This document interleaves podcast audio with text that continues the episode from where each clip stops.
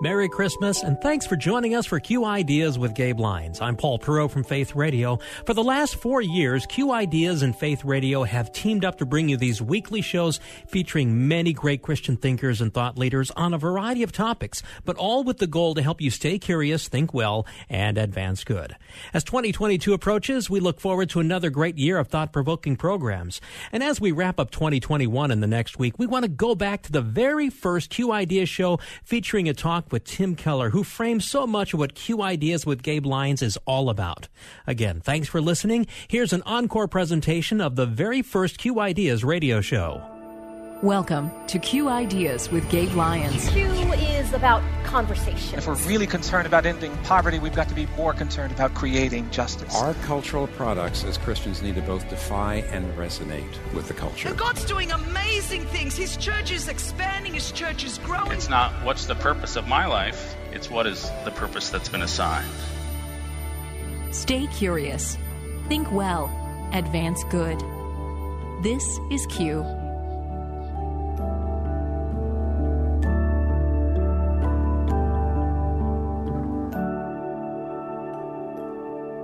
And therefore, lots and lots of non Christians create cultural artifacts that you can tell, if you know your Bible, are pointing to biblical truth, are pointing to uh, some of these realities.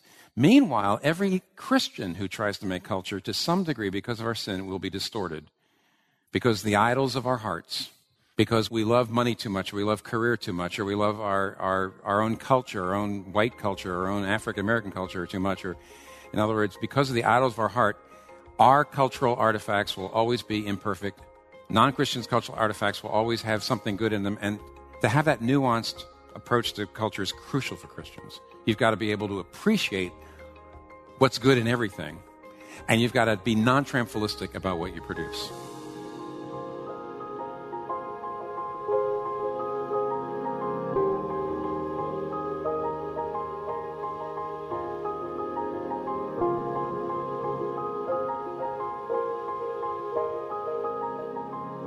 Welcome to Q Ideas. I'm Gabe Lyons, and I'm so glad you are spending the next half hour with us because we're going to jump into a lot of topics on this show. We're going to get to discuss what's taking place in the world around us and the culture, and we're going to learn to think well about how Christians can engage it.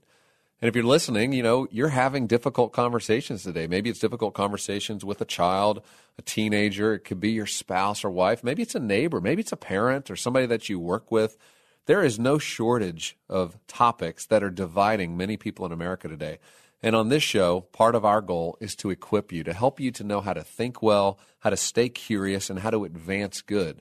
And so the work of Q, and the reason this is named Q Ideas, is Q stands for questions. And over the last 10 years, we've created an organization that's committed to bringing the best thinking on a myriad of topics that are going to help you know how to think well about faith, the church, the culture, and society, and how we in general as Christians can be a part of the solution in our communities.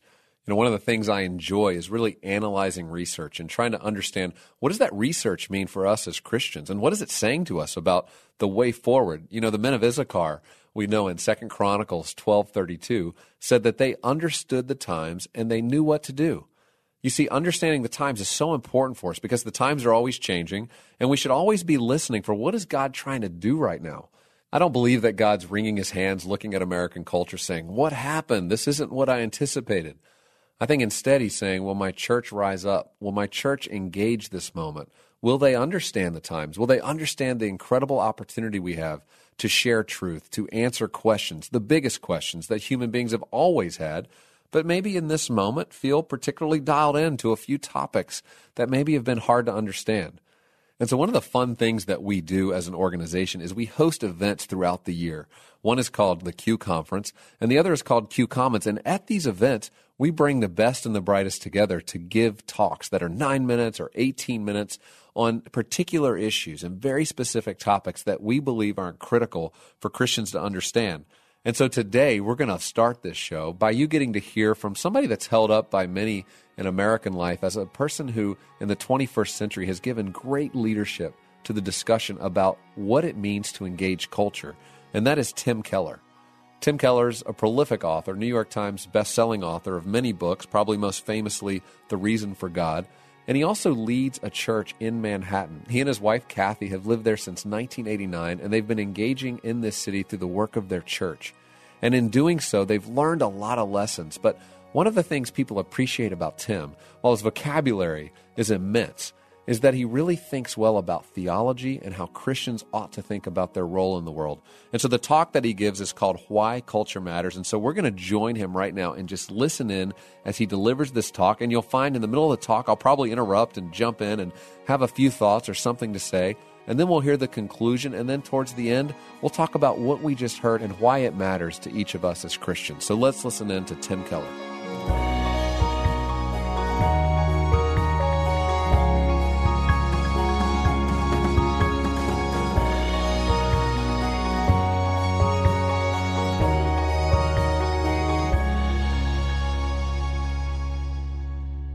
I'm here to talk to you about why culture matters and what Christians should do about it. Point one What is culture?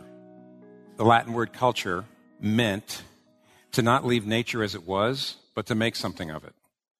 And for many, many years, actually centuries, culture always meant agriculture, horticulture. It meant not leaving nature as it was, uh, not just eating whatever came up out of the ground it meant actually tilling the ground and planting certain things and, and uh, making something of the ground so we ate better.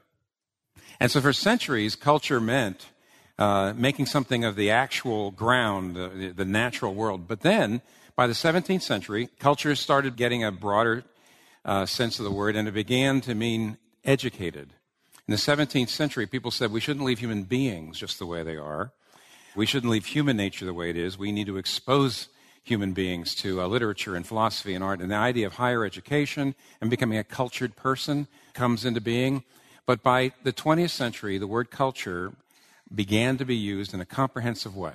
And that's how I'm going to use it today, and how most people use it today. Sociologists and anthropologists would say that culture is the shared beliefs and values, the shared conventions and social practices of a subgroup or an entire society in which we're taking all the raw material, everything in life, and rearranging it in order to express meaning, in order to express what we think is the good, the true, the real, and the important. So, uh, you know, everybody knows when you think of culturing the land, you don't leave the ground as it is, you till it up and you plant and then you eat what comes. But what's music, class?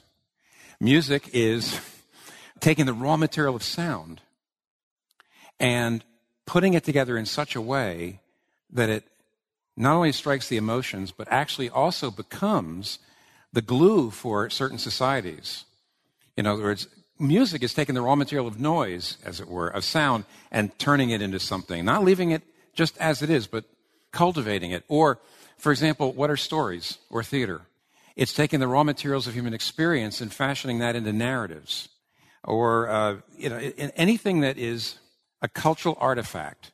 Let's let me give you cultural artifacts. Art, obviously. Uh, technology is a cultural artifact. It's you're taking something and making something new out of it. But by the way, legal arguments, medical policies, all stories. A fictional story means I'm taking raw material and I'm rearranging it what? To say something about what I think is true and real and important and good.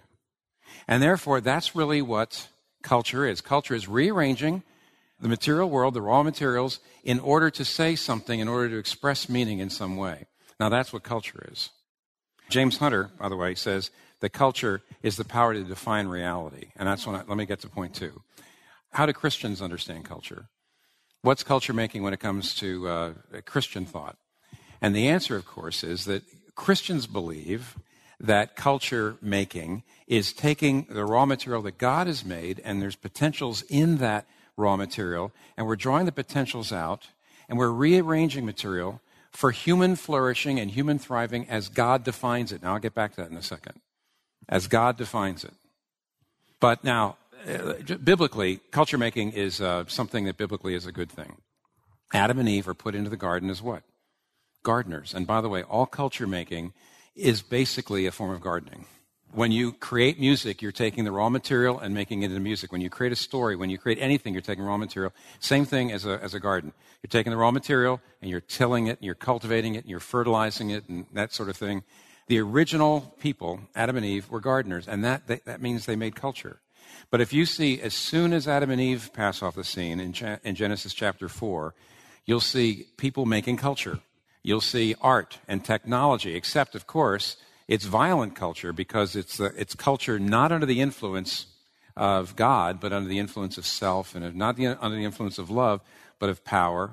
But of course, even later on in the book, we know, uh, the book of the Bible, we know that God, even though culture making tends to be something that He made human beings to do, and often that culture is destructive, yet God doesn't just raise up His people to be prophets and priests. Who's Daniel? Who's Joseph? Who's Esther? These are people that God raised up and gave them so called secular jobs. They brought justice and wholeness into a secular field. And so the Bible indicates that culture making is good. But let's get back to what I just said I was going to get back to. Every single culture is basically they're rearranging a material in such a way that we express the meaning of things.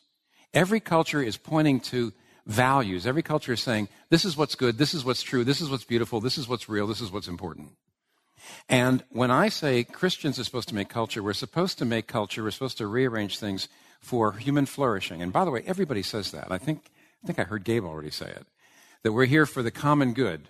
We're here for common good. But do you realize that that is a loaded term. That is a value laden term. When anybody says, I want to work for the common good, you need to know that they have a working definition of common good that's based on all sorts of underlying beliefs about what human beings are for, why we're here, where we're going, what's important for human beings to live for. And therefore, we don't agree on what human flourishing is.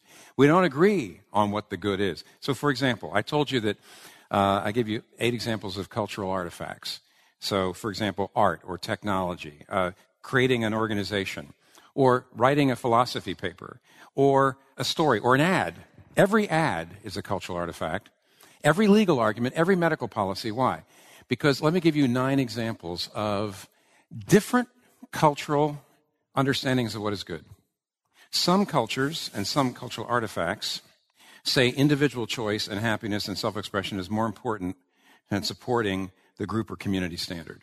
It's more important that the individual be happy than you support community standards. Other cultures and other cultural artifacts say it's the other way around. The importance is that the individual sublimate his or her self interest for the good of the family. Which is it? Two different views of good. Or, secondly, some cultural artifacts tell us that the material world is good. Some cultures say the material world is an illusion. Other cultural uh, cultures say the material world is the only reality. Which is it? And I want you to know that all cultural artifacts are, they're assuming one of those views. Or thirdly, is sex dangerous and a necessary evil? Or is it only for family or community? Or is it a form of self expression? Is money basically a way for you to get your family up in the world? Or is it a, is it a mode of self esteem? Uh, let me put this in the form of questions. Is society basically an aggregation of individuals or of families or of tribes? In other words, what's the basic building block of society? Differing answers, different cultures. Different cu- uh, medicine, law, ads, art, everything's different. Or is history basically moving in a direction of progress? Are things getting better and better? Or um, are things getting worse and worse and we've come down from some golden age? Or is history a tale told by an idiot full of sound and fury, signifying nothing? Or is it cyclical? Which is it? See, different cultures believe different things about history, and it comes out in all the, the cultural products. Or is morality self authorizing? Basically, do, does the individual decide what is right or wrong? Or is morality or moral uh, values embedded somehow in the cosmos of the universe, and it's our job to discover them and align ourselves with them? Is human reason sufficient to answer all questions, ultimately? Or is it not, and therefore we have to depend on revelation from God or tradition or something like that? You see, our understanding of time, our understanding of art, our understanding of government, rationality versus intuition and, ex- and experience, all these things, which is most important? Every culture is coming down somewhere. Every cultural artifact is coming down somewhere. Because culture is rearranging the raw materials of life, everything from clothing to food, everything from law to medicine, everything from art to philosophy, and everything is being rearranged in order to express meaning and to say, this is good, this is true, this is beautiful, and this is not.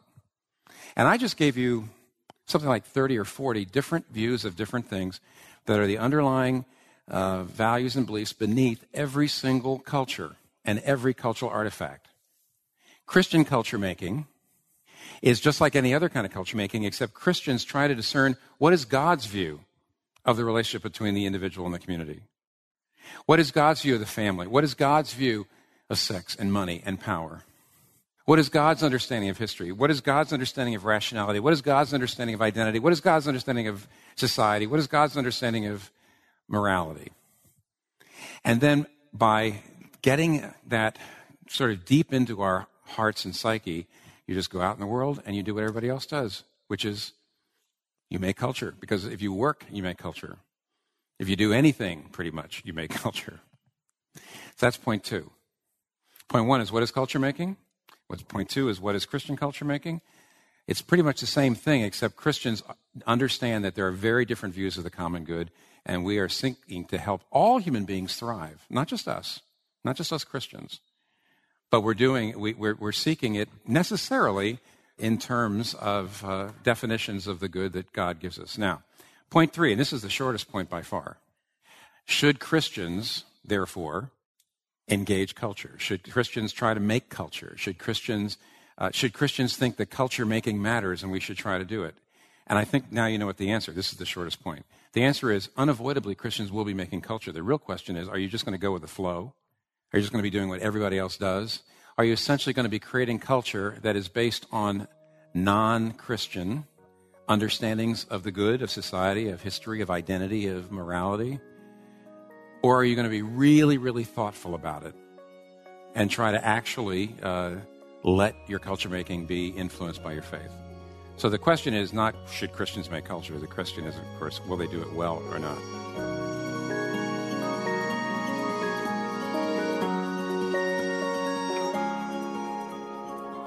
What a great place to pause. In case you just tuned in, this is Q Ideas, and I'm Gabe Lyons, and we're listening to Tim Keller describe why culture matters.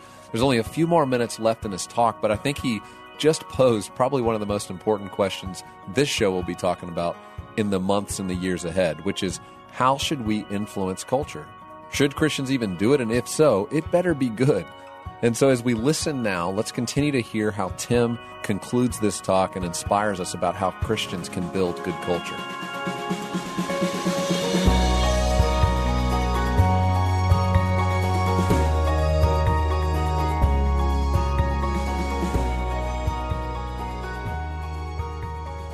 Point four What's the way forward then? If it's unavoidable, and as I think you realize I'm implying, most Christians are not thoughtful about it, in fact, one of the things that's frightening to me is if I go down that list and I say, you know, there's, a, you know, Christianity has a different account, for example, of every one of the things that I just said by comparison with secularism, Western secular individualism, and also Christianity is very different than traditional, uh, uh, more hierarchical and communal cultures. Christianity is really rather unique and rather different. Most people gulp because actually they're just out there working and not really thinking. So, point four is how can we move forward? Here's how we can. Here's four ideas.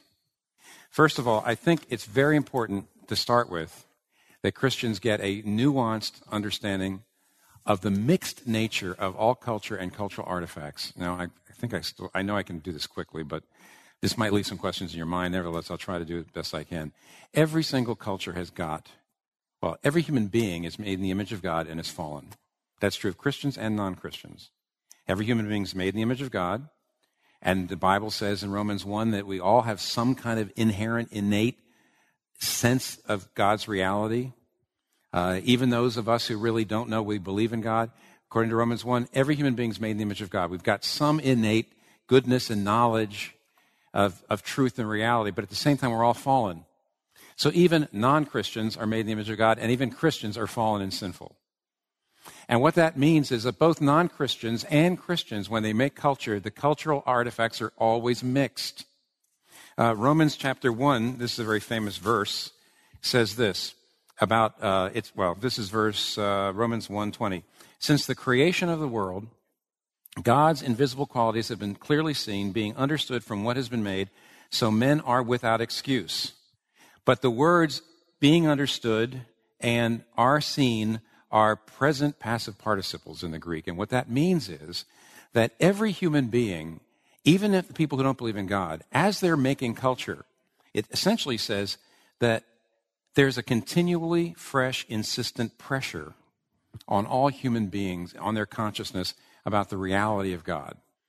And therefore, lots and lots of non Christians create cultural artifacts that you can tell, if you know your Bible, are pointing to biblical truth, or pointing to uh, some of these realities. Meanwhile, every Christian who tries to make culture, to some degree, because of our sin, will be distorted. Because the idols of our hearts, because we, we, we love money too much, we love career too much, or we love our, our, our own culture, our own white culture, our own African American culture too much, or in other words, because of the idols of our heart, our cultural artifacts will always be imperfect. Non Christians' cultural artifacts will always have something good in them. And to have that nuanced approach to culture is crucial for Christians. You've got to be able to appreciate what's good in everything, and you've got to be non triumphalistic about what you produce. Crucial, critical. Number one. Number two, the second thing is you probably need to blend the insights of the main parties that you're going to read about if you're a Christian and you read about Christ and culture. There are, there's the worldview transformationist party that is, tends to be confronting of the culture, saying, we have the Christian worldview and you don't. There's the justice, common good party that says, we just got to get out there and, and love people and care for the poor. And there's the just build up the church party. That's the important thing is that you build up the church and not get too distracted by culture making. We got to build the church up and we worship and gather and we, we do that. And all three of those, by the way, all three of those views have a lot to say. An extreme version of any one of the three leads to be over confrontational or over assimilationist or overly withdrawn. But all three of them have got something important and you need to blend them all together. Thirdly, our cultural products as Christians need to both defy and resonate with the culture. Not only resonate, because then you're just giving in, not only defy, because nobody will listen to you. You've got to do both. And you know, when, when Friedrich Nietzsche says, and he argues constantly, that great philosopher, that if you believe in human rights, and if you believe you need to care for the poor, and if you believe in the equality of every human being, he says then whether you know it or not, you're a Christian. You may say you don't believe in God, but you're a Christian. If there is no God and the universe is impersonal, and uh, we all got here just by eating uh, one another, the strong eating the weak, it's just crazy to think that if, if we're just the product of evolution, that we should love one another. One Russian philosopher said, This is the way a lot of secular people reason. Man descended from apes, therefore, let us love one another. And Nietzsche says, there can't be a God. If there's no God, then human rights don't work. But most people are going to say human rights do work, and therefore you can say, You've got something that I resonate with. I believe in human rights too. Here's where it comes from. One last thing. We can make culture because God has made the world to be remade by culture makers. Mark Noll, in his book, uh, Scandal of the Evangelical Mind, puts it like this who formed the world of nature, which provides the raw material for physical sciences? Who formed the universe of human interactions, which is the raw material of politics, economics, sociology, and history? Who is the source of all harmony, form, and narrative pattern, which is the raw material for art? Who is the source of the human mind, which is the raw material for philosophy and psychology? And who, moment by moment, maintains the connection between our minds and the world beyond our minds? God did, God does. Christianity gives us the reason that culture making works and a motivation to do it. Thank you very much.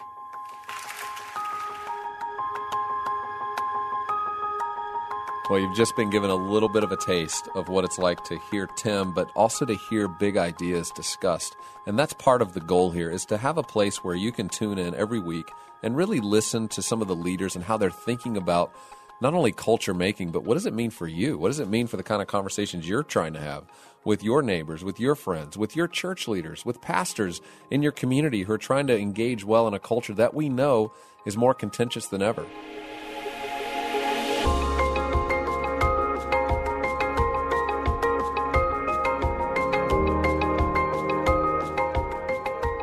Thanks again for listening to this very special encore presentation of the very first Q Ideas with Gabe Lyons radio show. If you've never heard before, it really does summarize the heartbeat of Q Ideas. Tim has been a longtime friend of Gabe and his team, and you can see this and other talks that Tim has done at the various Q events through the years on the Q Media platform at qideas.org. And remember, you can request a free 30 day trial subscription. Also, Please keep Tim Keller and his wife Kathy in your prayers as Tim continues his fight against stage 4 pancreatic cancer. Looking into the new year, remember the 2022 Culture Summit is coming up this spring in Nashville, April 28th and 29th. And while yes, there will be a virtual component, there's nothing like actually being there in person and interacting with others around many of the topics and issues impacting our communities and our nation. Learn more and register at qideas.org slash CS2022. Again, that's qideas.org slash CS2022. 2022. Thanks again for joining us for Q Ideas with Gabe Lyons. On behalf of Gabe and his team, I'm Paul Perot, again wishing you a Merry Christmas and a Happy New Year. We hope you listen again next week.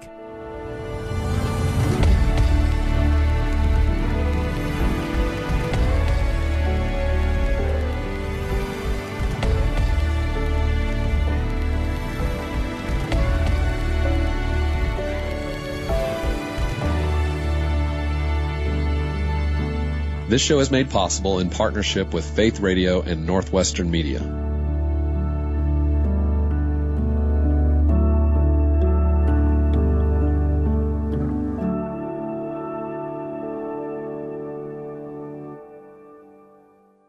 Thank you for listening to the Q Ideas with Gabe Lyons podcast. These conversations are available because of listener support. You can make your gift now at myfaithradio.com. To avoid missing future editions of Q Ideas with Gabe Lyons, subscribe to the podcast today at iTunes or on your podcast player. And thank you for sharing this audio link with a friend and growing the impact of Q Ideas with Gabe Lyons.